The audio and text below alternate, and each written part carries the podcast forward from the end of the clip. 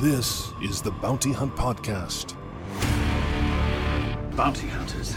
We don't need that scum. A Utini Patreon exclusive featuring Star Wars news and discussion beyond the expanded universe. I have never met a Mandalorian. The Mandalorian. And now it's time to collect those credits. As you will. Bounty hunting is a complicated profession. Hello and welcome to Bounty Hunt, the Utini Network podcast where we hunt down all the extra content in the Star Wars universe. I'm one of your hosts, Eric Eilerson, and today we are covering the finale of Andor. That's right, episode 12, Rix Road. We're going to chat about the episode, we're going to chat about the season as a whole, and what's going to happen up in season two. Just like last week, we did go over this on our main show, The Living Force, over on YouTube and on a different audio feed. So go check those out. But we wanted to make sure you got all of our content here. So without further ado, here's all of our thoughts on Andor, Season 1, Episode 12, Rix Road. All right. Now let's just get into it, y'all. We have been chatting about Andor on our Bounty Hunt show, and then last week we brought it all into the main fold because, frankly, the show's too freaking good. Um, not to talk about the Living Force. So tonight we are about to go into full spoiler territory, full spoilers from here on out for the entirety of the first season of Andor. We're gonna recap the finale of Rix Road. We're gonna talk about our favorite moments in it, what we thought about it, and then we're gonna talk about the season as a whole. What did we think about Andor? Was it successful? Where does it rank as far as the live action Star Wars shows goes? Where does it rank in all of Star Wars even? We're going into that. This is your final warning. We're spoiling everything. and I'm your good friend Eric. Do not let my voice be how you find out what happens in the finale of Andor. Like, I'm not worth that. Okay? Mm. All right, you're back. You watched Andor. Great. Here we go. The finale, episode 12, Rix Road. We begin. Everyone is coming to Ferrix for the funeral. Tensions are high. Brasso finds out that Cassian is coming back, and Wilmon, who we've seen a few episodes, works in his father's workshop on an improvised bomb.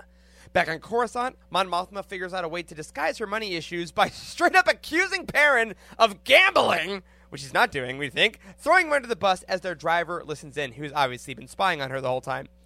Cassian then arrives on Ferrix and discovers where Bix has been taken, and as Luthen lands as well to kill Cassian, we are treated to a gorgeous monologue from Nemik's manifesto. He says, Remember this tyranny requires constant effort, tyranny is the mask of fear. And he asks Cassian and everyone only to try. As Dedra learns about the rules placed on Marva's funeral back on Ferrix, the ISB reports the effective decimation of Kreegyr's forces. There's no witnesses, she's not happy about that, but Luthen's gamble seems to have paid off. Lonni is safe. Brasso then meets Cassian beneath the roads of Ferrix to deliver Marva's final words to him. Tell him I love him more than anything he could ever do wrong.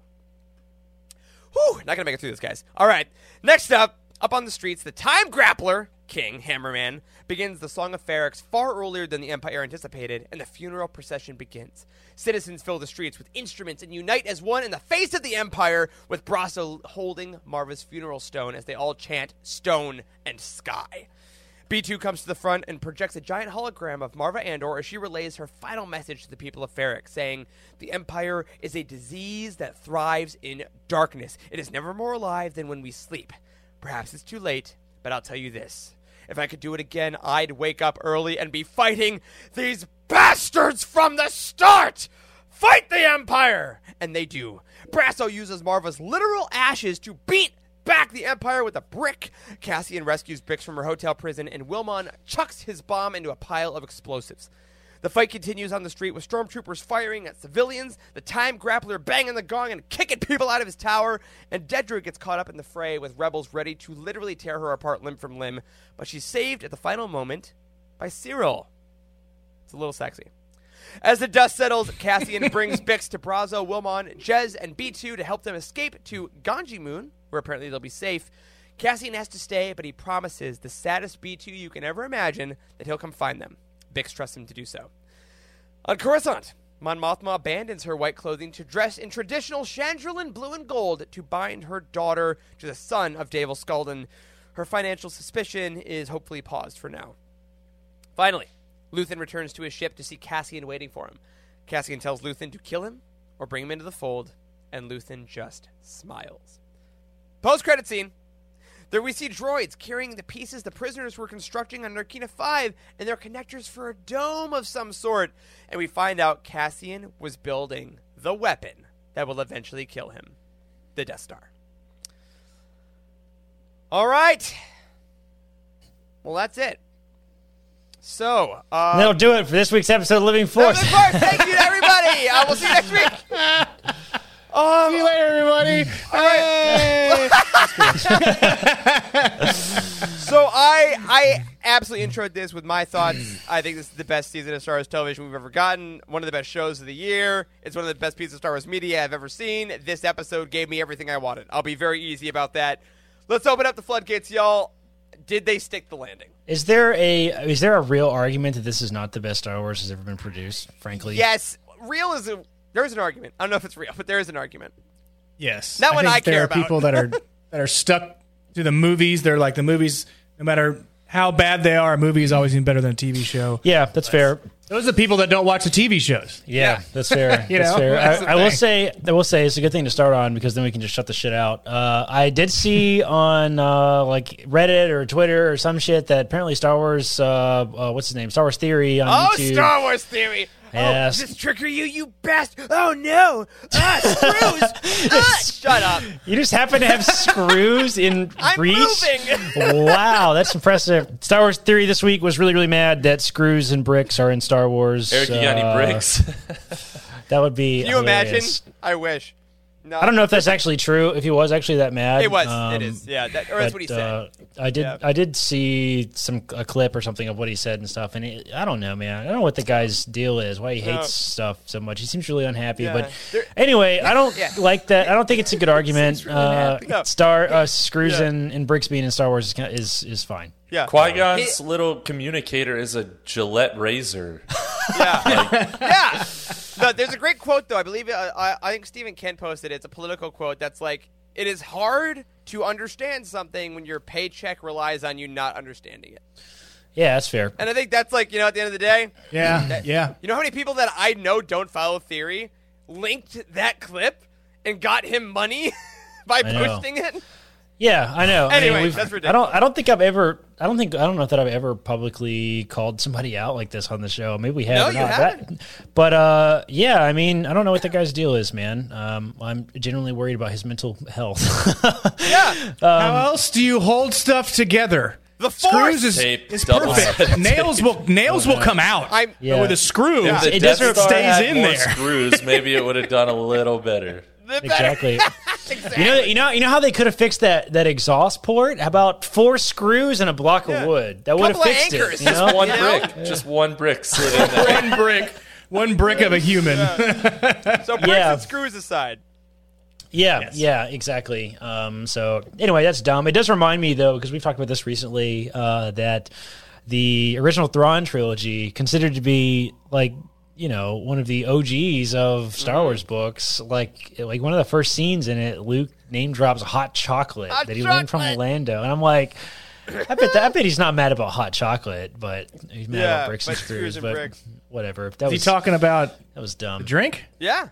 Yeah, he's talking about hot chocolate. He's like this Empire, wonderful, yeah. con- wonderful concoction that Lando taught me about. It's called hot chocolate. It's a weird Yeah. scene, man. It feels Yep. very out of place. But Zahn got a lot of hate for that too. He openly talks about that. But Yeah. anyway, that was a that's a stupid ass argument. Uh, I don't know Yeah, if please, there are everybody. if there are real genuine like is there real genuine arguments that there's stuff not to love about this show. I guess you could say the pacing was a little slow at times. Agree to disagree on that. Yeah, I- not in this episode. Oh my yeah, god. not in this episode. Um, I do genuinely think that you could you could make a, a strong argument that that this could compete with Empire of being I like agree. literally the best Star Wars ever. I agree. mean, man, just away, man. can't believe can't believe we made it to the end and it it Yeah. kept it up the whole damn time. Like I just can't believe it. Mm-hmm. Yeah.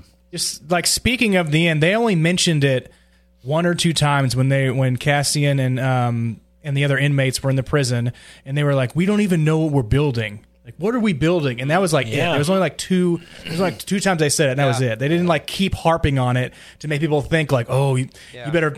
Try to figure out what they're building because it's going to be something big. They just asked twice, and that was it. And some people forgot, much like myself, when I just heard Eric say that was the, that was what they were building with the Death Star just figured that out along go. with everybody else. That was On brilliant. the show tonight. That shot was that shot was super cool too, man. Yeah. like the It was. Very suspended in One-esque, space. obviously. Oh man, that was Yeah.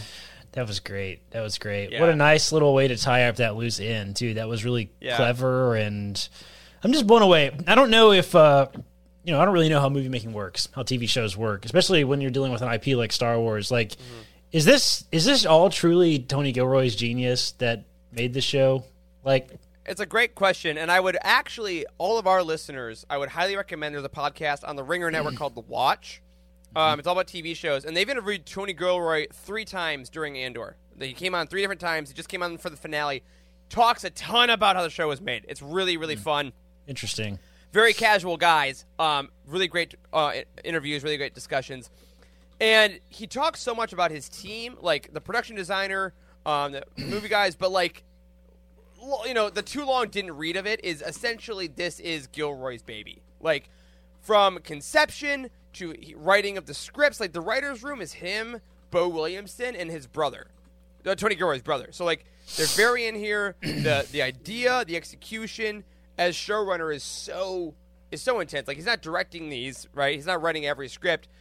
But I think part of the reverence for the craft of it all, like the reason that it's all Yeah. so good, and the reason the talent is that's a showrunner picking people and creating a team that does this. And I was wondering, you know, I, I tweeted this out earlier this week. Based on the interviews we've seen with like, you know, not only Diego Luna, but like Stellan Skarsgård and Fiona Shaw and, and and Genevieve O'Reilly, like this seems like one of the first Star Wars shows where like the casting creatives really seem to like each other a lot, doesn't it? Like they Yeah. really seem to give vibes of I love making Andor, like Yeah, and not just because it's Star point. Wars, but because of the people they come to work with. Yeah. Yeah.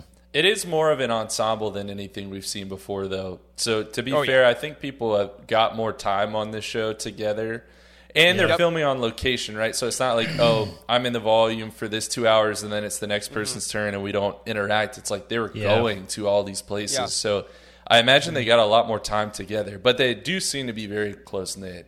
Yeah, and it's not so much like, and I think there's always there's also been this disproportionate, um, like if you like Andor, you can't also love Mandalorian. Like we're not always not on that, but it is interesting to hear. Like I love working on this show because there's this amazing like Grogu robot, and I love interacting with. And the technology's amazing. Versus like I get to say a monologue about the fascism, and like it's just like it's just different. And like there's just, I mean, Nemik's speech in this, and, I, and we'll get to the speeches about the show in a second, obviously. But like that moment where he's just from the afterlife talking about the empire, and we're seeing all the characters basically react to tyranny and how does the Empire like it. The best written books don't have that level of complexity about It's- the yeah. empire. Yeah. I just can't. Like, I just can't. I just don't. I just cannot believe they got it so right. Like it's just. Yeah. I mean, I, I don't know that there that there are very many shows like in in in television history that have gotten everything right. The director and the actors and the writing and the dialogue and the music. Like it just was Mm. a damn near flawless experience from end to end. And like I just can't I cannot name another show that's Breaking Bad maybe like is pretty Yeah, close, I guess, That's but I like to, honestly. I just can't believe that it doesn't. It feels like like we're insane. I, I feel insane for saying this. I feel like like I'm shilling this. Like, but Yeah. like it's true though.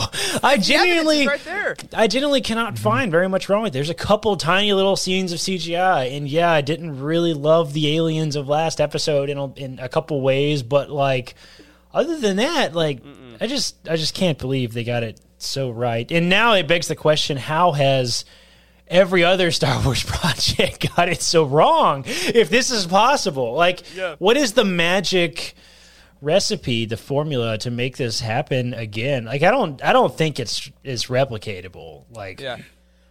They have, I think they have a good, like a good um, ending point, so they can because I think great like point. with with the Mandalorian and with the Book of Boba Fett, there isn't an ending point, right? There's something that they can keep Yeah. writing story of that for uh, years and years and years. I guess if they wanted to, but this like has a final. Yeah. Yeah. a final piece, and they can they can tie in these pieces that Yeah. will bring the moviegoers and like in the the book readers as well to um to this particular show based on those instances that they've seen or, or read in a book. and not just like a not just like a story ending either though, like a hard slamming the book closed. Yeah. because everybody dies, right? Yeah. Like in Yeah. and, and they've all been so blunt about it. And I think that like the, the source material you have until then is also so impactful, right? Because we love Star Wars for so many reasons. We get our space Jedi stories, you know, warriors with swords. That's great. That's so much fun and great. We get bounty hunters. Oh my gosh, westerns. I love westerns. Those are a lot of fun. this show is at its core about meeting people that are living their lives and they're they're feeling a little off, but they're dealing with it. And then we literally get to watch people have their rights stripped away by a fascist government and get ground harder and harder until now in this episode they literally use the will and ashes of their dead to fight against their oppressions oppressors with no real weapons but knowing that the so- literal blasting the music of freedom in their streets to fight the empire. Like the the, the stakes of this show, and I think that's also Yeah. why the original trilogy works because Right. they're depth. fighting an empire. This is a government. This is the universe, and they're like, you know what?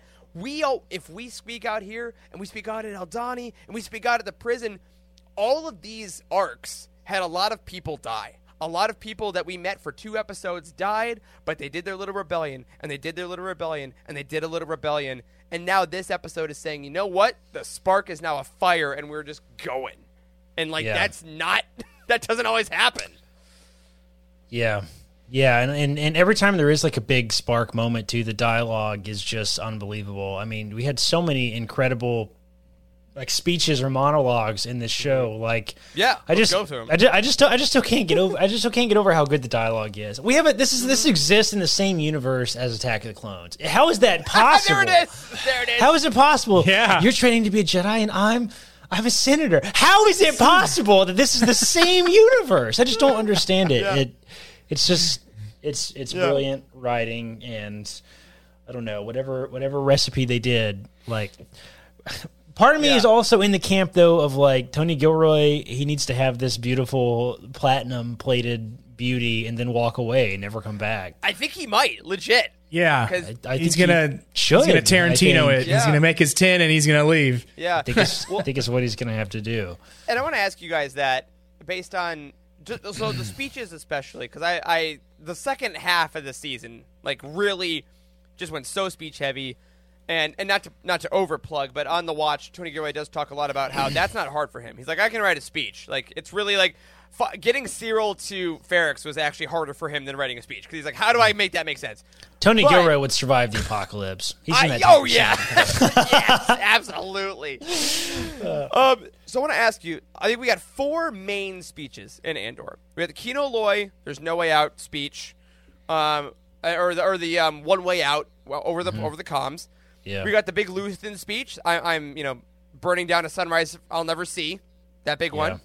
We got Nemik's literal manifesto this episode about mm-hmm. tyranny and what the Empire looks like, and then we get Marva's. If I, you know, don't sleep, evil and tyranny. I, if I would be fighting these bastards forever. I think those are the four giant epic.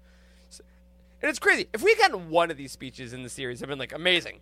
Yeah, Holy but crap. there's And four, and they're all and they're all flawless. Yeah, What's your favorite? Gosh, just just know, pure man. simple. What's your I favorite think speech? I think Luthen's was probably my my favorite of all three. I of them. agree. Like, that was- there was some there was some dark shit in there, man. And I wish like Yeah. we uh, I, who I don't remember who that was in our in our chat last week that was that was talking about the. uh You kept dropping the quotes. It was just like oh yeah, yeah, yeah.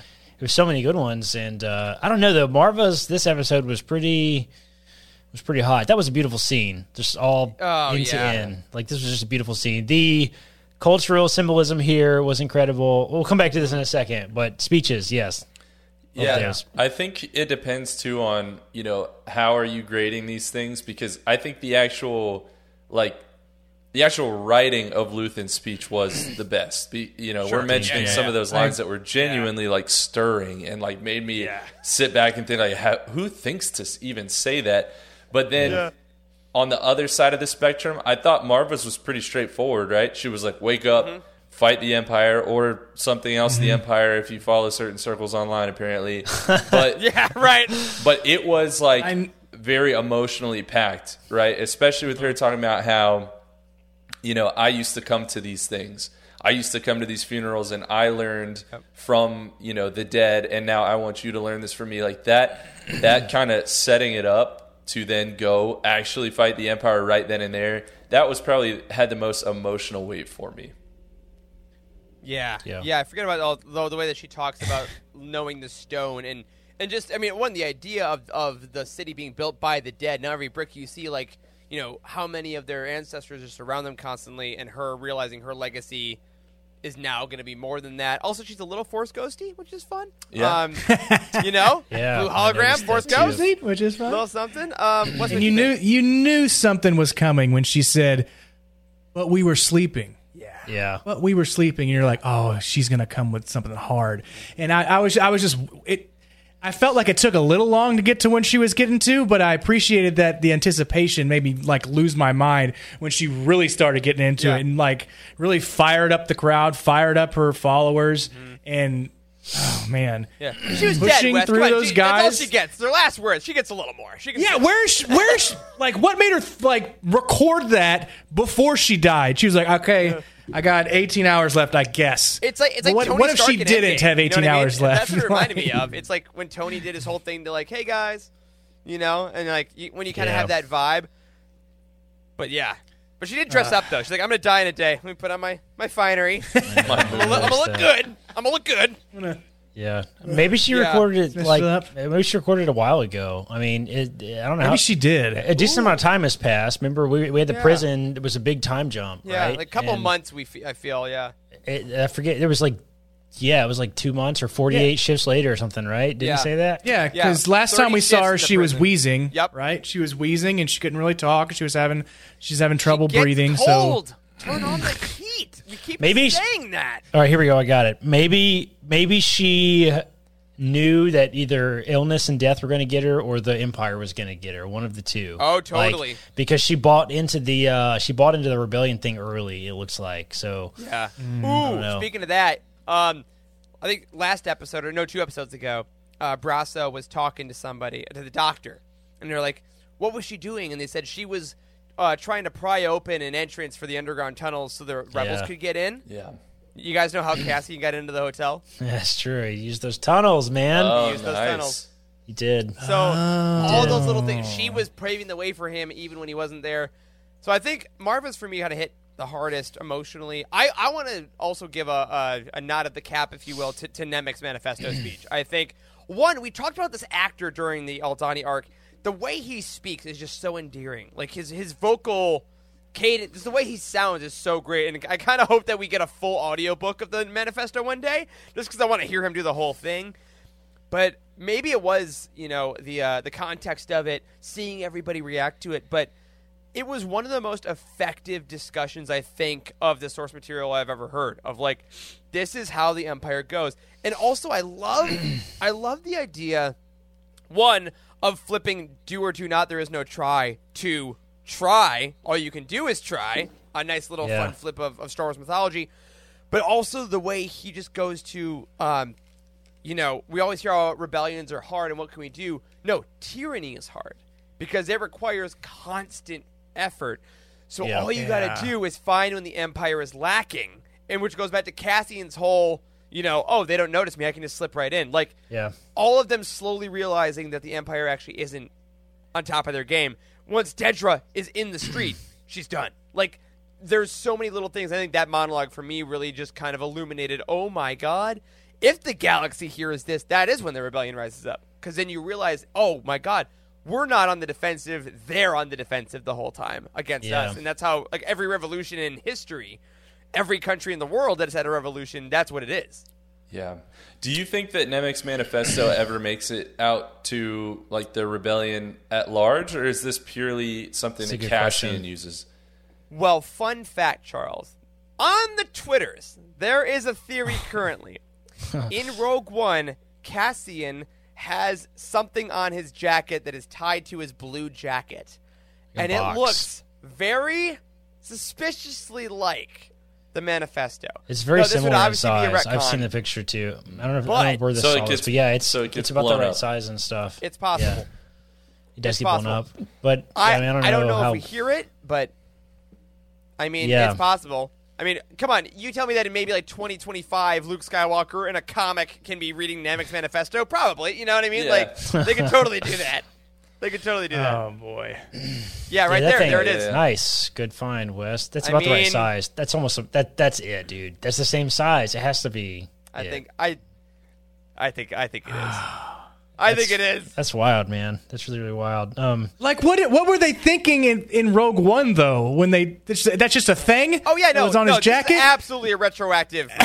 like, maybe, maybe though. I mean, they they they always like a lot of the things that are on costumes and stuff are named though, right? And then something could be a comes, flask something comes out for of his it, booze. right? So it's maybe maybe it looks like a flask. maybe maybe if somebody has like the Rogue One like di- uh, what's it called visual dictionary or something, Yeah. maybe you should look up and see if this thing is in there. And Pablo like, Hidalgo. Someone asked Pablo Hidalgo what that is. Yeah, Yeah, yeah, what that thing is because maybe maybe they said Yeah. it was a manifesto, and that's where the idea for Nemik's manifesto came from. Was that I don't know, that'd Yeah. be cool? Like, I would. Hmm. I love that idea. I hope we again. I think next year the fact that we're doing there's a year time jump until the first episode of season two. We, they've said that. Then there'll be three episodes a year, three episodes a year until we get to the beginning of Rogue One. I so we'll see I do I do out. like that we. It's a, it's a fun question to ask Charles. I think about does the manifesto ever come Yeah. uh, come back in any ways because like we got to see sides of the rebellion we've never seen before with this show. Mm-hmm. Like I, I think Rogue One did that more than anything did is like the OT. Like the o, the OT me- the OT like rebellion was very one sided. Like there was nothing else. They're all just you know it was very classic hero's journey. They're just a bunch of heroes. We're the good guys. Those are the bad guys. Like there wasn't any depth really to the rebellion. And like Rogue One added in you know Cassian's character's existence added in this whole you know we're assassins and saboteurs. Saboteurs. Like I mean that was just like brilliant. That like there's this dark side of the rebellion that they don't like to talk about, and then this show has added lots of other stuff. Right? We have all this political. Intrigue and how dangerous it was to be a, a leader in the rebellion with Mon Mothma's story, and we got this like we have the political ideology people who are still like like on the ground like Nemik and stuff that are like the mm-hmm. revolutionaries and it was just, it's just adding so much depth to the idea of, of rebelling against an an evil government it's just really brilliant storytelling Yeah. and very reflective of real human history and Yeah. revolutions which Well- we've seen i mean Tony Gilroy said in a great thing. Again, I sorry, I had a, I had a 12 hour road trip. I listened to a lot of the watch. That sounds Um, like so I listened to- I listened all his interviews. he said that a lot of people are, are saying, "Oh, he's clearly commenting on current political this, current political this." And while you can definitely attribute it to that, he's like, "I'm just, this is all of history." He's like, Yeah. "We're not current. We're we're looking at every revol- like the Haitian revolution, like every revolutions of every country." yeah also as Americans, like a lot of stuff has happened outside our country. Like this is all based in that. Like there's not it's not anything new, which is crazy because while in Star Wars it is, it's all been happening for forever. Um, but I want to hit I want to hit on one thing, Charles. I see you wrote it, our outline it's- here. it Um, sounds like sorry for interrupt. It No, sounds go. like it sounds like Common Sense by by Thomas Paine. I'm not sure if you Yes. guys ever ever had to read that I've in been like high reading school. Common Sense by Thomas Yeah. Paine. Yeah, exactly. The the the, the manifesto it, T-Pain? it sounds like, like T Paine. oh my Sense god! T-Pain. I've never put that together. I mean, it sounds very it, very, it sounds very very similar. Like as long oh, like here, here I pulled some. I just pulled this up. Like Do it, man. like it says like as as a long and violent abuse of power is generally the means of calling the right of it in question and as the king of england hath undertaken in his own right to support the parliament in which he calls theirs and as the good people of this country are grievously oppressed by the combination they have an undoubted privilege to inquire to the pretensions of both and equally reject the usurpation of either like it sounds like could manifesto just be Nemik. Yeah, yeah absolutely. genuinely and like it's it's him. It's very clear that that they base this type of writing off of revolutionary type hmm. writing otherwise and Yeah. i just that, that's just that's such a brilliant angle of the rebellion that i've never seen before i've never seen that in in books i've never seen it in comics like it's just a it's a new level of like Quality. depth, quality, Depth. intelligence in Star Wars that we've just never seen. Yeah. I mean, this has always been a fun fantasy universe that has some really heavy, hard hitting themes, but they often don't really do a great job, I think, of capturing the the depth in a lot of ways. Yeah. Because at the, at the end of the day, it is still government. Yeah, Like, it is still it like is. a sci-fi show for kids, right? So they, they Yeah. sometimes miss the depth. Like this is the first truly adult piece of Star Wars mil- media we've Yeah. ever gotten, and I just they just got it so right. It's just unbelievable. The only kids I want in Andor are the dying ones in the headphones. Um, Oh my god! Sorry. Anyway, um, I, I did want to say to get away from Holy that 'cause I do feel crap, bad. I do feel bad about that. We're going to talk about Bix in a second. Um, Charles, you have a great point in our outline here about another character that I think we saw change decently in this episode, and oh my god, Dr. might be my Quadpaw. most anticipated. Come on, Charles. Not Dr. Quadpaw. Gonna hit us with that. He didn't come back. No quad paw. Lack of quad paw. Quad nah, more like it. Um, Wow. Yeah, I feel bad about that. Uh, no, my most anticipated uh, character for season two, uh, Luthen, Luthen Rael. Um, Yeah, a yeah. lot in this. So, so, so tee us up. What did what did Luthen do for you this episode, and what what did we see, and what are we gonna like chat out a bit here?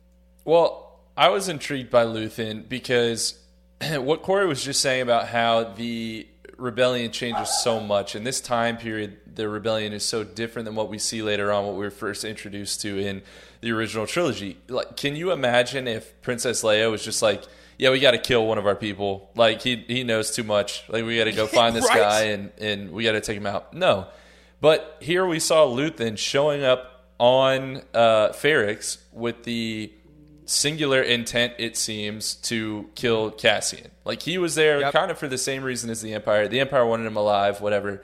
But basically, Cassian knew too much. We need to we need to take this guy out. Now, I was sort of intrigued by this. I didn't fully understand this, to be honest with you. Uh, reason being, I didn't know exactly why Cassian had to die with no conversation. Um, you know, it seemed to me like Cassian could have turned him in in any of the time that he was imprisoned, like if that was his intent or if that was something that he, you know, thought he might do. So I didn't fully understand why Luthen just was like, all right, we got to take him out rather than have a conversation. Because then, as soon as they did have a conversation, and Cassian was like, I'm going to join you, but if you got to kill me, you can kill me. Luthen mm-hmm. smiled immediately, and you're like, "Yeah, we'll we'll we'll keep you with us then." But it's like, what? Couldn't we have talked about that before the plan was to kill Cassian? Like, couldn't we have had the conversation first? So so that part kind of threw me off, but it does show that shift. Maybe that exact moment was the shift where we see where okay, now it's weird to kill our own people. Like maybe that that was the moment that we made that change. I'm going to offer an idea that's not mine, but I saw it and I think it makes sense. Yeah. Um, uh, our buddy uh, Brad Whipple over at Friends of the Force had a great Twitter thread uh, today about this exact moment. And he made the argument that I think makes complete sense to me. And Luthen's mind was changed by Marva's speech. Because I think up until this time, Luthen, it was like him and Kleya in the shop, him and Mon in the streets. Like, it's been one on ones and very little things, right? And now Marva makes this epic speech, and then he sees the planet of Ferrix rise up, and now he has the son of Marva who's coming to him saying, Kill me or bring me along. I'm ready to die for this. I think Luthen's finally realizing, oh my god, all the puzzle pieces I put in place are now working. All my my chessboard is actually moving, and I don't have to do it alone. And I think that's that's the moment is that he realized Marva Andor inspired a, a planet. I think Cassian Andor can inspire a galaxy. I think that's Yeah. where he is. I think Oh. uh, That just came to me in the moment. I'm going to own that. I feel good about that. I feel good about that. I think That that's moved good. me a little bit, Eric. I like that. I'm gonna I'm gonna use that with my Star Wars friends at work tomorrow. I'm gonna say it was mine. Do it, man. You can own that. Beg, borrow, and steal, baby. But yeah, that's. I think that's what it is. Luthen was also getting pretty desperate too. I think. I mean, he said Yeah. in one of the previous episodes that like I was. Uh, what did he say? I was. I was sli- or am I slipping? Like, what he's Am I slipping, Like, am I slipping? or yeah, yeah? like, no, I was man. I was reckless or something like that Yep. about Cassian saw my face and that sort of thing. He knows my real name and yeah. I don't know. It's very. I do think it's a good good question, Charles. And I think we were supposed. I think we're we're meant to be a little confused about that as the viewer. And I think it just adds in. It adds in that that intrigue and that constant worry. Like, am I going to be outed? Like, like is you know have I made a mistake finally, a, a poor calculated risk finally, you know, and I think we're meant to feel that that sort of stress that Luthen, I guess, is under in a lot of ways. Um, I love the dialogue too at the very end when Cassian said uh, something like "Take me in." Is that what he said? Take me under. Yeah, he's like, take kill me, me, in? kill me, or take me in. Kill me. Take me in. Yeah, that's what he said. Take me in. Which also again, line. he's lost his he lost his Clem a while back. Which by the way, I, one thing I missed the first watch. Um, Clem, his father Stone, is the one he visits 1st He see, he checks in with his father, Mm-hmm. I- I caught and then yes, he's lost Yeah. his father. He's lost his mother.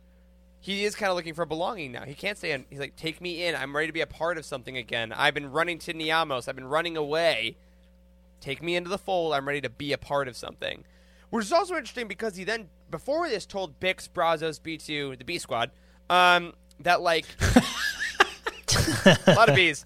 Um, like I'm, I, I'll be back, and I do think he meant it and trusted it. So as he's saying that, I Come with me like, if you "I'm want to live." this." really, that's where he is, right? And I think he's like, I don't think he's gonna kill me because now I understand him, and I understand the rebellion now because of Marva's words and because of Ferrix, and because like he's now seen three different rebellions, right? He saw the Aldhani, five of them rebel. He saw the thousands of Narkina Five rebel, and now he's seeing his home planet rebel. Like Yeah. everyone's doing it. I get this. I can't. I can't not be a part of this. Let's go. And Luthen sees that in him and is like, "All right, man, hell yeah, this is gonna be great. You will live for four more years and be great." so Oh no! Four more years. terrible at thinking Four that. oh, Corey, you're wild for that one. That's amazing. That's I know, great. I know. Um, all right, one more thing I want to talk about that uh, that came to me that I think was a very prominent theme of uh, this episode was the marching band. Uh, was such a cool and clever Man, thing. Unite. We yeah, all right. So uh, I. I was not in marching band because as we already discussed, my tiny little school didn't have anything except basketball and tennis. That was it. No marching band. But my wife, she was very prominent in marching band. She played French horn. She was in a Macy's Day Parade one year. Whoa. Um, yeah, yeah, she was- French horn. French Oh, horns nice. are cool. Yeah, so when when this episode opened was really really weird, right? The music was starkly different than any other yeah. any Yes. other like there's that crazy. I think I don't I'm dumb and I don't remember what the, me- the musical term that my wife used, but she either called it like discordance or dissonance. Discordant. Yep. Discordance, Yeah, is that what it is? yeah, Yeah, I that think so. like it, it sounds chaotic. Like when different instruments are kind of playing at different keys or something like that, and like it's very, it sounds bad, right? Like it's very kind of chaos sounding, and where and like it, and then when the, it's like foreshadowing in a way. Like the music is foreshadowing Yup. in a way because it got it was very chaotic in the very beginning. The music was, and then it got a little better as the marching band like came together, Mm-hmm. and then it it genuinely created chaos. Like the next scene is chaotic, right? And it was such a beautiful. Sort of foreshadowing. Look at this, the marching like towards the the Empire with the instruments, and also what clever Star Wars I don't know what, what do you call it when they do this. They they turn a real life thing into a Star Wars thing. All of these instruments they look very Yeah. Star Warsy. Yeah, the Star Yeah, Wars are I cool. noticed the that. instruments. And and because like I, I remember when Andor first came on, we heard about them playing live music on set, and they were like, okay, that's cool. Like they played some underscoring for some speeches. I guaranteed this was played live as they marched. Yeah, Can you probably. imagine being being that act, being Brasso, being the actor Yeah. holding the holding the brick and marching as you hear. The music around you. Like, yeah, you don't got to act at all. You're just Yeah. like going, man. That would just and be it, it looks like they're it looks like they're all really playing the instruments too, and that's such a cool thing. Yeah. I mean, this is not like. I mean, do you remember the Cantina band playing the instruments? It looks goofy. They all have these fake rubbery fingers. Like it looks it. dumb, and they're just kind of like you gonna do? dancing around and like it looks like people pretending to play the flute. Like if I were to pick up a flute Yeah. and try to play it or the saxophone, I guess that's what I would do. You know, I just kind of like jiggle my fingers around, and Yeah. it was dumb, right? So like This was rad. I was I was really impressed with this. It looks like they're actually playing the instruments and. uh Yeah. yeah, look at that. That's that's that's a genuine Wow. flute that they've made Star Wars. That's That so looks cool, like a dude. Yeah, it Yeah. does. It, it looks it looks kind of like a it looks kind of like a Y wing with a Yeah. flute sticking out of it. Like this And is also- cool. Yeah, and it's and it things back to like the first, the end of the first arc on Ferrix. Like, what? How do we know the Empire was coming? They banged on on on things and made Yeah. noise and made and made music and like and there's that moment in this episode where all the music ceases for a moment and it's silent and you get a little freaked because you're like, wait, whoa, whoa, and then it starts up again, and like again, in history of revolutions, music, banging on drums, like blasting horns, like. That is a that is a use for people to. Oh, the guy in the tower, the bell tower guy. We got our bell tower daddy back. Time grappler. this guy. This guy's the best. I Dude, he kicked the love shit out of that guy, and that was the coolest thing ever. That was a This is Spartan. Sparta, amazing. dude. That was This is That was- Ferrix. Yeah, it was. Well, and and there was a moment I think it was a couple episodes ago where they were talking about the people of Ferrix and the ISB, and they're like, "Oh, oh, those people of Ferrix, they have their own way of doing things," and it's a little bit of like, you know, nose down. They're they're not as civilized as we are, and in this episode, like the music of Ferrix is a weapon. The literal bricks of their dead are weapons. Like the they the the city is used as a weapon to fight back against tyranny, and it's like that is how the rebellion's gonna go. Is using everyone as they are to fight back because the empire is all about trying to make everyone the same, right? Trying to make cookie Yeah. cutters, trying to make people assimilate. They're like, no, our strength is in our history, is in our dead, is in our people, and that is what they do in this literal scene. And ah, it's just It such brilliant. it's just such a great way to do it. It was. It was really, really brilliant. Um, just this overall, this whole lead up to the fight is just, man, it was Yeah. brilliant. I just Ooh, can't Lita, it was. you said Lita. Let's talk about Mon Mothma for a second. And Lita, who, um, okay, I was like, where are we going with that? yeah, we're going there, man. Uh, Ven, not a lot of screen time in this one, not really the focus, but two major moments that we highlighted, right? The Perrin moment, and then the not necessarily betrothal, but at least the introduction that definitely seemed like a way of her getting out of her money habits. And man, Yeah.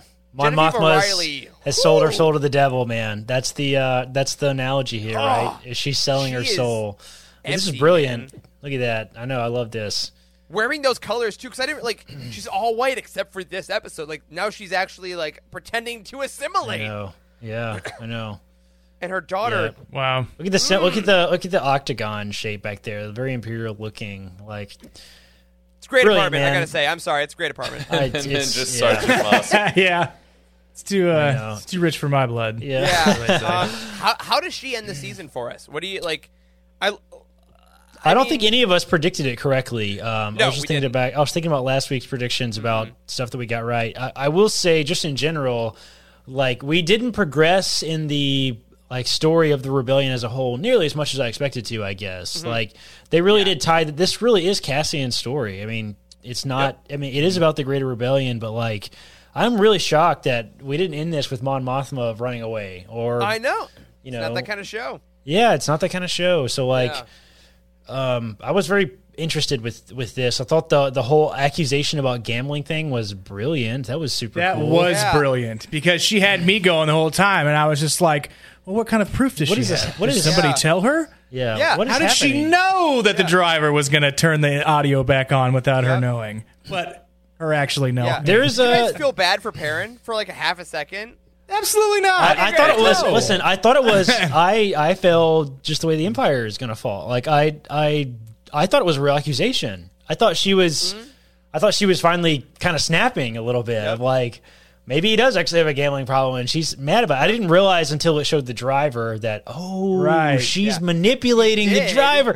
Yes, like she knew the driver was listening. So, and there's really a lot of ways that this can be sort of used, right? This could be, Oh, yeah. um, Oh, yeah. This this could be, um, like that's where all the money went, right? As he gambled Mm-hmm. it away. This could be the way that the Empire was talking about it in this. Was that this episode? I think it was. Yeah, the way this Empire Yeah. was talking about it uh, was like Blevin heard about it yeah like they're gonna try to blackmail her kind of with it. Is Yeah. maybe They sort of what that use- was yeah, we implied. can use this yeah very interesting. I don't know. This was very interesting that it showed me that it that it showed us that the Empire is guessing wrong. Like that was clever. I feel like. yeah. Yeah. Well, and, and I think it's interesting too because you know obviously we've seen that Mon Mothma and Perrin do not have a great marriage. That has been the thing. It's been hard, but as I watched this, I think because of Genevieve O'Reilly's performance, I did get a little bit of the vibe that at one point I think she did love her husband. I think Yeah. she was like, you know what? Maybe she was younger. I know it was an arranged marriage, blah blah blah. But at some point, she was like, "All right, we're gonna have a child. This is my husband," and you could see her kind of have that little realization of like, he is gonna hate me now, and I'm just gonna own that. And Yeah. the empire is, but but I have to now sacrifice my husband. A who real is crossroads, an- man. Yeah, he is an asshole, Yeah. and sure, he's all these things, but I will now besmirch his reputation and make him hate me. She really sells everything. I mean, she sells her entire soul genuinely to the her, rebellion. Her daughter's future. She's like, I. she need sells this. her daughter. She sells her husband. She sells her life. She literally gives it all away. And you know, to be in a position of power and to trade all of that for the rebellion is is a really beautiful story that I was not expecting to No. get in this show at all. Holy shit! Oh, they no. they really really did nail that too, man. Are there any quotes that come off like come on top of your head from Return of the Jedi or anything that like alludes to this happening early in her life? She doesn't have any Many dialogue. Bothans die. Yeah, she's like, yeah, the that's, only- that's it, huh? That- That's it. General Madine. like- That's her only dialogue. I think in Return of the Jedi. right. I didn't, even, is- I didn't even think about that. Yeah, she has no dialogue, which is crazy, dude. Though this show is like, when, when did Empire come out? Eighty six, maybe 80, uh, 84? 80. Empire was 80. It was 77, 80, 83. 83 Those are the three was was Return of the Return Jedi. of the Jedi, then. yeah. so Return of the Jedi 83 was yeah, this that's the only dialogue she freaking had in the whole movie. Yeah. And now she's like a major character in this TV show all these years later. What other how many characters are left? Is there anybody left that they can that they can bring back from the old TV? Of course there are. I know. Of course They'll there are. them. But it's so organic and in such a great way. And and I think that that's like, you know, she was really the one character that we knew was like precast, was like she was in Revenge of the Sith, deleted scenes, like they couldn't really do a lot with her. And oh my god, how lucky that you happen to get this actress who could do Yeah. everything. You know? Yeah. Based on a casting from twenty years ago. Very very good Like too. that is I- yeah. I've lo- I've, I've I've really genuinely enjoyed the Mon Mothma stuff that we've gotten. Yeah. I mean, it's it's much Yeah. more than I really expected to. I mean, it's been Where's a fun Funko? little this fun little look into the uh into the the Senate and the rebellion. I am shocked that we didn't get Bail Organa. I when we first started Yet? the season, I was I'm like, sure. I can't hope. I think season two, and I think that makes sense. Um, actually, I'm, I'm going to pause there for a second because I want to get into season two speculation because I'm very excited to talk about Bail. Anything else I want to I want to hit on either this episode or season one because I think there's a there's a really fun way to end this episode Yes. for us to talk about a little bit of Wait, season two. So we gotta Charles, we hit gotta say one thing because we really didn't talk about Dedra or Syril. Yeah, And- okay, yeah. Let's hit this. Let's hit and this. the moment you brought up our predictions earlier, and I predicted that Syril was going to attack Dedra, and Oh, wow, yeah, so you she was like laying You're down in the dirt. right? right? She was laying down in the dirt. She lost her gun. She was going to get trampled, and then some hands grabbed her and started leading her away. And you realize it's Syril, and he's got her at gunpoint. And he was taking her away, and I was like, "Oh my god, it's happening!" And then they went in this like closet. They went in this closet, and I was like, "He's going to do it. He's going to shoot her, or he's going to mm-hmm. attack her, or something." And then 45 seconds later, I'm like, "Are, are they going to hook up in this closet right now?" Because like, yeah, there was so much heavy breathing and close talking in this closet. Um, It was Oh, a very it was a very very intentionally uncomfortable. It was. It was. like it. Yeah. it feels like we're not supposed to be there. Like it know. feels Yeah. Icky. I don't know what it is about the scene. It's just it's very. it's the people. It's the people that are in it. They I just think. they just do it right. I think because so Dedra is like she's almost going through a like you can see the adrenaline wearing off. Like she's literally shaking Yeah. her body. Right? She's like mm-hmm. coming down, and she's like, I should. She says, I sh- I feel like I should say thank you. yeah, but she knows that he's like a freaking psychopath, right? Yeah. So she's like, so she doesn't know what to Yeah. say. Yeah, and he's like, I mean, we could kiss. She's just think- she's just showing she's we could Well, but no, I think that's an uh, important thing though. Is that he? Yeah. It, it, it felt weirdly romantic, but like he had no expectation whatsoever. Like he was just like, No. I, "You were in trouble, and I saved you." Yeah. And I mean, he idolizes her. He does. He does. And I Does, think yeah. this is then, you know, now we're going to see her actually use him, whether that's bringing him into the Empire itself or whether he's like a secret operative of hers. I don't know. Yeah. But I think he just wants to rub her feet, Charles. I think Oh. that's all it is. All right. All right, House of the Dragon, I feel you. Um, although here's a night, here's a question, or something I didn't notice till you played that clip there, Wes. She is like violently shaking at that point. He is calm as a Stoic. cucumber. Yeah, he is. Yeah. And I didn't realize that. I'm like, that's also her seeing him that calm is probably a little freaky. Of being like, Yeah. wait, there's a riot, people are dying, there are explosions, and Syril is just like, you were in trouble. Like I she's know. definitely a psycho, but she's got to be like, Is it? Is it not? Is it not that hat? That hat. the hat scene. that We didn't. We didn't. Dude, we, we didn't talk about the hat scene. That was such an odd. switched hats? That was such Yeah, an. what was that was that? such an odd Our- thing. That was weird. Our Scottish I- king, uh, Sergeant Sergeant Mosk. Mosk. is that his name? Moss, Yes. That was such an odd scene. I think it was, was supposed weird. to be some comic relief, and then also I saw I think on Reddit or something that somebody said that it's like the original hat that he had on, like the that Syril had on in the beginning of the show or something. Shit. Oh, sure, it totally is. It ab- yeah. Is it? It's like it's like a it's like a it's like an officer's hat or something Yeah. maybe, and like like it's it's like symbolic that that he's in command, so he gets the officer's uniform hat or some shit. I don't know. This was such an I buy that. odd. It was such an such It's an odd. odd choice. And they I don't. shrug.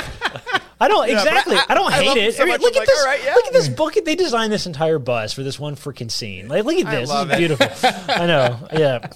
Yeah, that was interesting. God. Syril Syril is still, I think, one of the most interesting characters in the show. Agreed. That Yes. like, Yes. yeah. I just really have no idea what the hell he's gonna do. I think that is the point of his character. Is he's a literally a loose cannon. I have no idea what side he's on. He's on Dedra's side. That's obvious. that- yeah. Yeah. Yep. But like, oh yeah. what is Dedra seeing him now? Is, is she going to see him as an as an asset that she can like use now? That's what he wants, I Yeah. think. I think so. I think, yeah.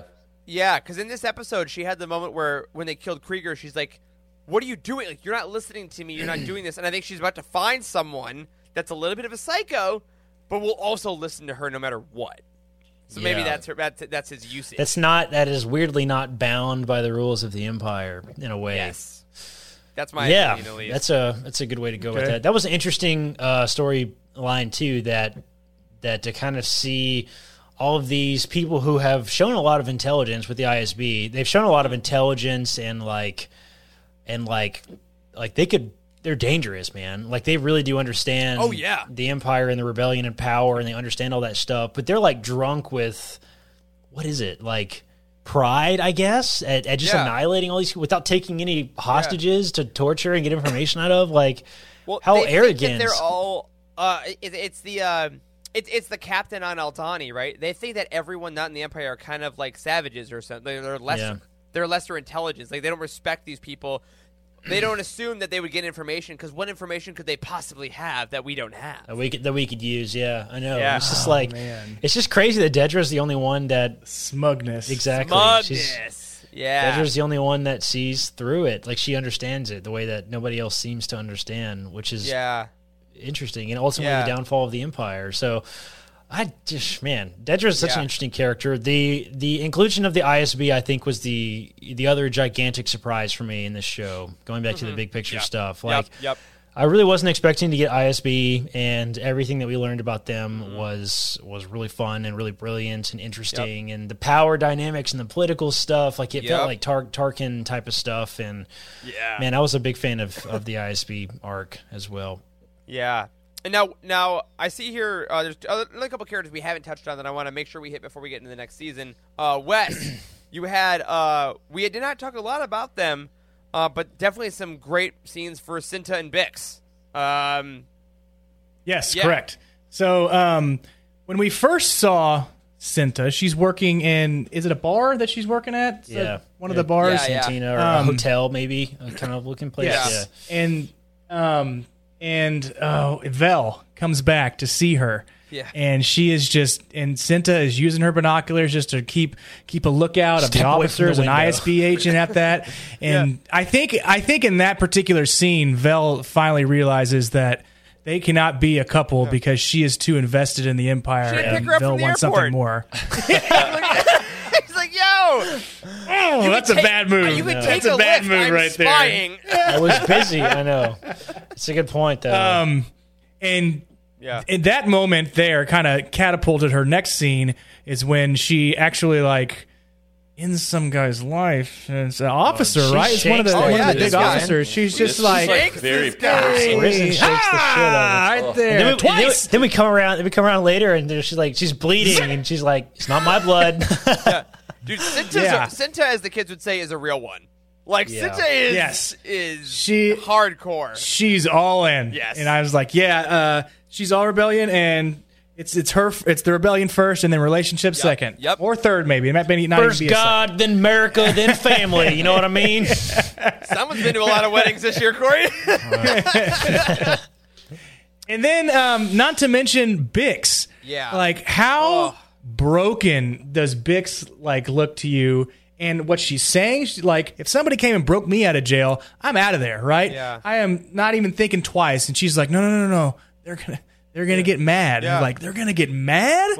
Or is he oh man, like, Dude, I just shot oh. like four of them while we in here. I'd say, yeah, they're No. pretty mad. and she thought he was a hallucination for a second too. Like I dreamed that you came and got me, and like, I mean, one shout out um to uh, to is it Adria? I forgot her. I forget her name. This actress. Like, what a performance! yeah, really. Of this- Right? this she whole looks like such a different She's messed up. person compared to the first episode. I mean, they did a great makeup job on her and everything, Yeah, but, like her whole mannerisms Yep. and her voice it's twitching and like her barely Haunting. opening her eyes and stuff. It's amazing. She did such a great job. Yeah, I. There was I a think there was It's a okay, um, it's me. there was a time in which I really thought that all the main all the characters that we got from Ferrix in the beginning were maybe going to swing around to the rebellion at some point, and yeah. I don't know what what happens to Bix at, at this No. point. I mean, she's pretty messed up. Get her safe. I, I think that's Yeah. like you know. I, I love that at the end. You know, Cassian's like, "All right, get it, just get out of here."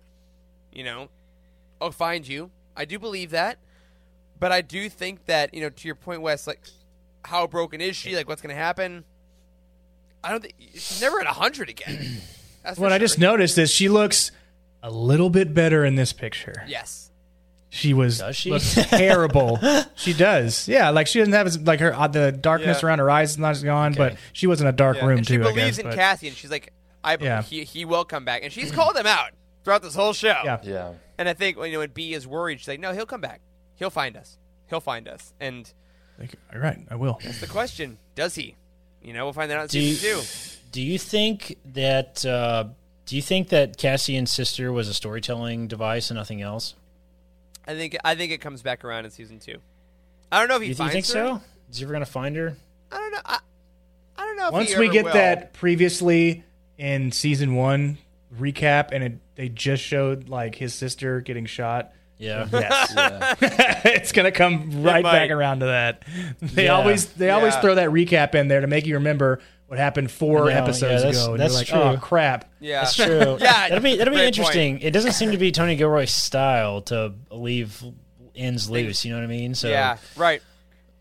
So I don't Yeah. know. So so yeah. So let's let's uh let's go into season two speculation here for a bit, and then uh, then let's go around and just kind of just recap favorite favorite season one stuff as a whole. But looking ahead to your earlier point, Corey, I definitely I definitely think, and not just because of my fandom, we're we're, easily getting Jimmy Smits. J- Bail is going to be in season two. You think They. so? He and Mon Mothma have too much of a casual conversation in Rogue One for them not to have met up a bunch before that. I think Ah, yes. you know, like your friend, the Jedi. Like she knows that Obi Wan exists. Like they're tight. Yeah. Um, we know we're getting Yavin. I think that does happen. Um, but I think it'll be interesting for pacing because one of one of the few um, you know criticisms about the show for some folks that didn't care as much was that it was a little slower of a show, which I loved. But I think like you know we only went through really a couple months max Because we're adults, Eric. exactly. I can watch a television show. But we're gonna get three episodes, time jump, three episodes, time jump. Like we know that's gonna happen. So I think honestly, anything's in play. Like we're Yeah. gonna watch the rebellion grow, and I think we will literally see the base on Yavin get bigger and bigger in season two that would be until an we get to the interesting rings device. of Kafrene. Yeah. What are the what's the arcs? Um, the time wise for the first arc is four uh, years before. So between season one and season two, we have one year time jump. So first episode of season Okay. two is four years, is four BBY, three episodes. Then we go three BBY, three episodes, two BBY, and then three episodes. It's one BBY, and then the last episode gets Cassian basically walking into the rings of Kafrene to kill Yeah. that guy. Yeah, yeah, and Tony Gilroy actually said that so at, cool. at Celebration. I cannot believe Yeah. he gave that much away. Very That was straightforward about That it. was unbelievable. He was like, "Yeah, the first season is about this year of Cassian's life, and the second season is a bunch of time jumps." This is literally what he said, basically. And Yep. This is gonna be very interesting. I imagine we're gonna get a gigantic Galen Erso story um, in there. That oh yeah, they're looking because for him. They I gotta mean, they're looking for he him. That's what Rogue One is about. Is they're Yeah. looking for you know Yep. they're looking for his daughter. So like Yeah. that's gonna be fantastic. a farmer with your talents. Really, a man of your talents. Also, uh, Cassian It's a simple life. Uh, that movie's so good. Uh, Cassian and Saw cannot meet. That's the thing, because Cassian they, they're looking for Saw. So how does that happen? When does Luthen exit the picture? Because he's not in Rogue One, right? So at some Yeah. point, Oh, And also, point. Lu- Luthen knows Saw directly, and then by Rogue One, they have no way to contact Saw. So what breaks that? And I think that's we got to see that. That's interesting. Yeah, that's a good point. We still have to get Mon Mothma's leaving the rebellion or leaving Yep. the Empire. I imagine Yep. that'll be a pretty significant story. Um, Yeah. When when does K2SO He is come on into the fold? Yep. Tony has talked about him a bunch. Wow. Okay, so there's a comic where they meet. if you love that K2SO Cassian comic, I love that for you. I've read it. I don't think there's a chance in hell they do not retcon that comic. Like, no, there's no way. That will that will that will finally be that will finally be uh, the one piece of real criticism that you can give the show is when Tony Gilroy, no. the the not- patron saint of Star Wars right now Yeah. at this moment, uh, retcons the Will shit not out of shit. the K2SO comic. Absolutely, it's not it's not a it's not a it's not a great comic either, It's- if I it's- remember it's- correctly. It's, it's not it's not that good. But also, can you imagine me like Tony? He's like, oh yeah, we're gonna, we're, we're gonna bring Alan Tudyk in. I, I I directed him on Rogue. We're gonna bring K2SO in. Oh cool. You know what they meant in a comic? What? Shut up. you think you think Tony Gilroy has ever read a comic book before? I don't know. Sure. Maybe. Surely. He probably read Watchmen and was like, it's good. And then just went on with his. Probably. Yeah.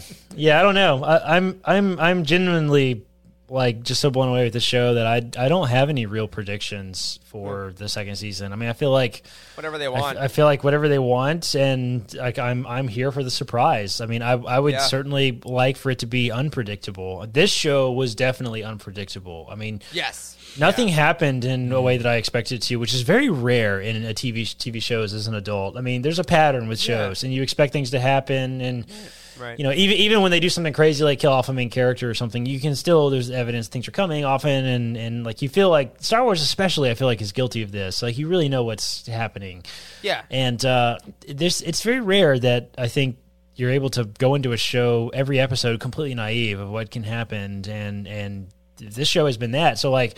You know Yeah. they, they have they have my full blessing to tell whatever story they want to tell. I don't care if Yeah, they retcon yeah. everything. Retcon Luke. Make I don't give good. shit. Like I, Luke grew up on he grew up on on Geonosis, not Tatooine. I don't give a shit. All right, like Yeah. literally, Is Tony Gilroy can do anything he wants. Like I'm just so blown away with how good the story is. Um, Yeah. I and I, one other thing I will say too that this is a bit negative is I'm also very shocked and surprised at how fast the internet has turned on uh, Dave Filoni and uh, Jon Yeah. Favreau is shocking to me, frankly. I mean, Yeah. the same people we that like were that. Remember? yeah, right. The the same people that were demanding we fire Kathleen Kennedy and in state in state, you know, Dave Filoni are now calling for Yeah. Filoni's head. It's pretty bizarre, actually, to see It's this. It's gotten extreme. Yeah. yeah, people are saying Yeah. fire Filoni and shit. it's like, Yeah. what the hell? Where is this coming from? Yeah. Like, remember when Luke Skywalker met Ahsoka and you and we were all like, "Oh my god!" Like, come on. yeah, But like, you know, what the, but you what know the what? hell? If if the majority of Star Wars was like Andor, you would you would like something that Filoni made a whole lot, and the and the situation might be in reverse. I mean, it's just all we want is like fresh new stories, Story. and that's what this was, and that's why it's so Make exciting. well. So. I mean, Yeah, Filoni did that with Mando. I mean, when Mando season one came out, oh my god, the the world was on fire. I mean, and wait till the next season of Mando comes out because all this stuff is cyclical and people are crazy, man. People are crazy. Just have a good time. Watch what you love, and I think. So- yeah.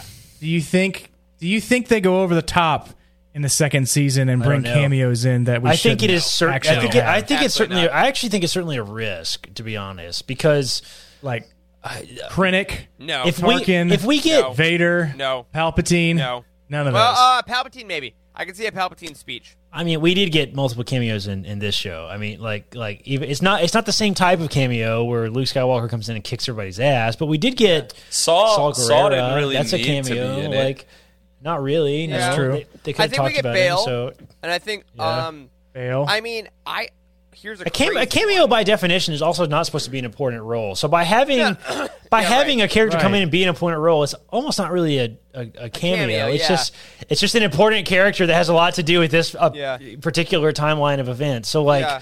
I, th- I think rogue characters, Right. I would say specifically, other like like f- Tarkin, Krennic. I think no, only because the the beauty of Rogue is them like this is the first time these characters are interacting. Like that that Yeah. story is is is solidified. But Rebellion people, I think Maybe. Bail. Here's a crazy one. I don't think this will happen, but like they Act have an actress who who will be cast as Hera Syndulla in Ahsoka. It's General true. Syndulla is mentioned in Rogue One. Yeah. Yeah, I don't she think they do it. We just have we're There's dangerously close to a lot of All we need is- a lot of All we need is the head tails. I know. Head tails turned back around in the back, and her just walking Around away. a and you're corner. like, like, we know what that is. Yeah, we know what that that would be is, fine. and I appreciate that would be that. fine. I think that I think that if we are genuinely approaching the plot of, of Rogue One, um, which we are obviously with the second Yep, season, yep. I think there is a fairly high risk of of a little bit of that campiness to leak into the show. And if they are able to pull off the second season without doing that, I think Yeah. that, that is unprecedented Yeah. in Star Wars for sure. Like I'll tell Yeah. you Two the craziest seasons? thing. There's no like, way. Thinking about season two, I I would have never have guessed this. I am way more excited to see a, a, a really quiet scene between Brasso and B2EMO than I am about a cameo from Hera Syndulla.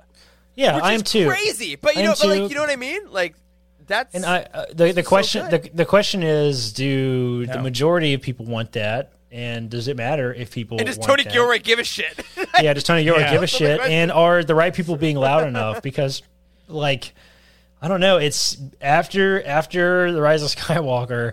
I don't I don't know that I trust like whoever is involved in the decision making to like read Yeah. the internet and make the right call. You know what I mean? Like, Just write your show, man. Just write your show in a bubble. vacuum, Write it in on a a, vacuum. typewriter. I don't want you guys to know anything. never open Reddit ever. Like, like seriously, No. right? And now, so, but it is shooting now. So I believe they started shooting. Uh, hey, Dale, happy Monday. I believe they started shooting Andor season two last week. Um, so it's, Wow. it's now officially in production. I thought they. I would think they were already in or almost done with it. yeah, we're likely. That's getting good. This. That's that. That's Yeah. good. I think because we're we're in the we're in this period of the discussion, analysis, and speculation now. And Yeah. if they're immediately they're not able to listen to, they can't change shit No. now. It, it's already They're built into the budget. You know what I mean? So they had to write it. Yeah. So I think we'll probably get this. My my guess with post production, all this stuff, is twelve episodes again. I'm assuming spring 2024 would be my yeah, I assumption. think that's safe. Um, wow. But b- between now and then, we get Bad Batch season two is coming up soon. Mando season three is coming up soon. Ahsoka's going to happen before the end of next year. We obviously get a lot. So as we look ahead to the future, let's take a second. Twelve episodes of Andor. We had twelve full episodes. This thing was this thing was massive, um, and did so much. Introduced so many characters. I just want to go around and just, off top of your head, some of your favorite moments of season one. Not that need to be replicated, not that blah blah blah. Just when you think about season one of Andor, what's the stuff that hits you? Um, Charles, I'm gonna put you on the spot. Start us off. Favorite moments of season one. Um, pretty much anything involving Aunt Petunia, aka Marva. Um, I mean, really, when absolutely. she came into the picture, all of her scenes, she was masterful. Uh, My eyes were glued Yeah. to the screen, and and seeing her relationship with Cassian, you know, knowing they're not actually related, but seeing kind of their origins and seeing how close they grew and how they had this kind of bittersweet ending to their relationship. All of that was just phenomenal. Perfect. Dang, what a great choice. Uh, Corey, about you, man? Oh man, several things come to mind immediately. That the ship with the Just pick one. Damn it. I know. I'm sorry. Listen, that was like I've never been so hyped about a, a special effect in in Star Wars. That was the coolest shit I've ever seen in my life. The blowing Yeah. up the dish was unbelievable. Luthen's speech Mm-hmm. was unbelievable. I mean, this show has a lot to remember really, really fondly. Yeah. I mean, I, I I don't think I've I've never watched Mandalorian season two again. I've never watched. Um, I haven't watched Bad Batch again. I haven't watched uh, uh, Book of Boba Fett again, and I do generally want to sit down and watch the show, like you know, kind of binge it over a couple days now. I really and, do. Uh, that's wild, man. Like even after talking about it and all the hours that we've given the show of our lives already, I kind of kind of kind of want to go watch it again, just because there's so much to love about it. Yeah, Yeah. absolutely. Wes, what you got? I did like the whole um the whole prisoner atmosphere, um, their environment, the relationships they had, the Prison was great. like how they communicated with each other from different pods and different like bridges that they were standing on. Um, the speech phenomenal. The way they got um, the way they got uh, Andy Serkis to like Kino. completely turn Kino, Wow. Kino Loy, yeah. Yeah. yeah. Um, and it's that that last scene where he just smiles. He's like, "I can't swim. I can't swim. I know. It's Stick like, with me forever, man. ah, guess I'm gonna die. I guess. But does he? You know, Yeah. that'd be a great, that a great little cameo to show up in Yeah. season Yeah. two. He survives, Kino but just barely, and then the Emperor turns Yep. him into Snoke. All right. He has spider legs because half his body it. got bit off by a shark. Spider leg Snoke. oh God. Uh, great ones. Uh, okay. Agreed with all. Eric, how about you? Agreed with all of y'all.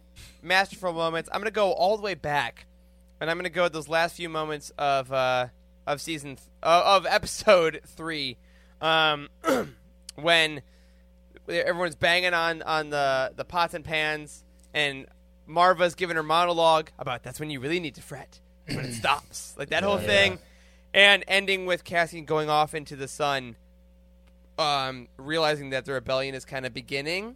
Yeah. and Syril looking over his kind of destruction, and like realize because I remember I remember that moment because I watched all I took the day off or the morning off and I watched all three of them in a row, and I remember at that moment I had a similar moment to when I read Light of the Jedi for the first time, and I closed the book and I and I'm sitting there and I'm like oh god this this changes things.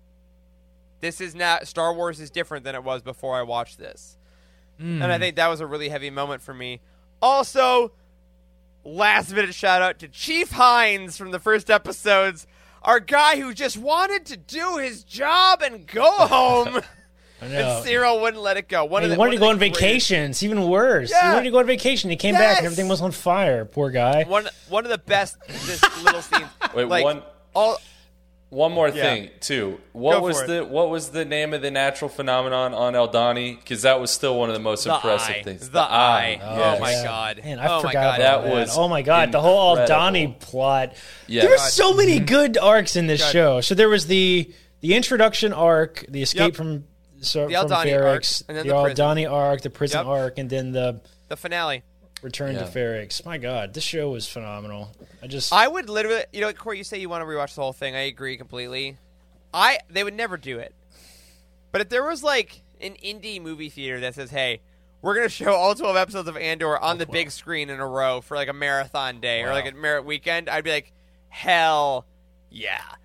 Because I'll take one small popcorn with refills and just keep going back. Because oh, that's, I mean, this is this is the first. I've loved Star Wars shows. I mean, hey, we talked on Bounty Hunt about how much we loved Obi Wan. Like, Obi Wan is, I, I adored. Mando. I've had a great time with. Like, I've liked a lot of these shows.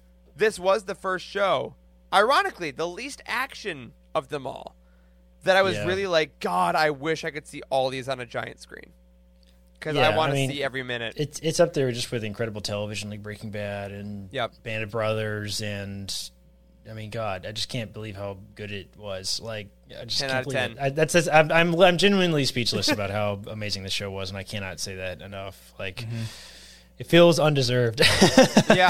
I just the Star Wars fandom, as awful as it sometimes is, I just cannot believe we were rewarded with such a, a beautiful storytelling initiative. And I'm not sure if we will ever get this kind of experience again. It's just so unprecedented. I mean, even with Yeah. all the all the hundreds of hours of content we have with animation and movies and everything, it's just like we've never had anything as good before. It's No. just been incredible. And, And we're uh, I've- guaranteed 12 more. We're guaranteed, Guaranteed exactly 12 the more. we have.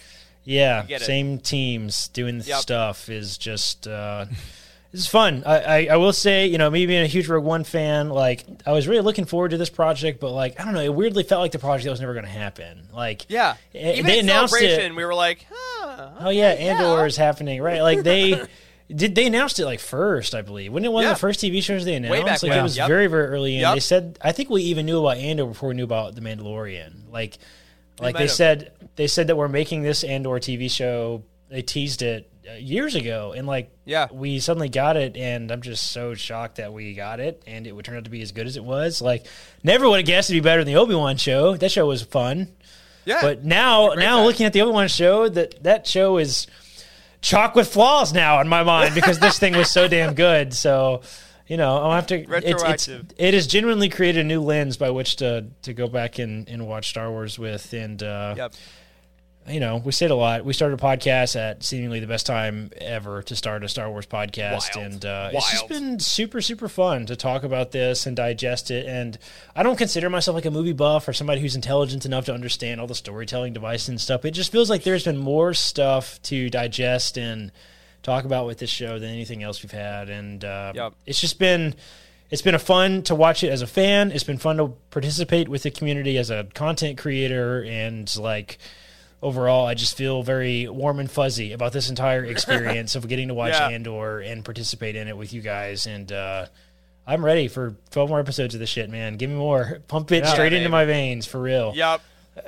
All in. well, everyone, um, if you didn't like it, Dr. Quad Paw finishes us out. No other way to do it. Thank Your you. boy, Charles. Your boy. He's coming back in season two. Oh, easily. There's only one doctor in that edge of the galaxy. Um, so, everyone, we hope you loved Andor. If you didn't, what a weird episode for you, huh? Um, uh, cannot wait for more, of course. We're to chat about everything that comes out in Star Wars, but my gosh, what a gift. What a gift. Around this holiday season, Andor was truly the gift for all of us. But, my friends, that will do it for this gift. That is this week's episode of The Living Force.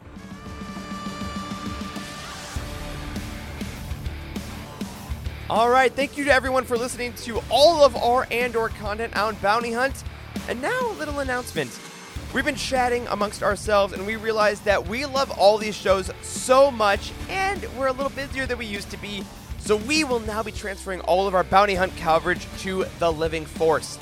So if you listen to us only on Spotify, Apple Podcasts, make sure to go subscribe to the Living Force feed where we'll be talking about The Mandalorian, Ahsoka, The Bad Batch, Vision Season 2, and of course, Andor Season 2 when we get there.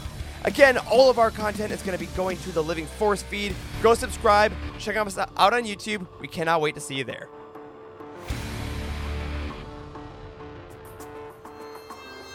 You've been listening to the Bounty Hunt Podcast. Yeah? Good. To learn more about other Utini Patreon exclusives, visit utini.com.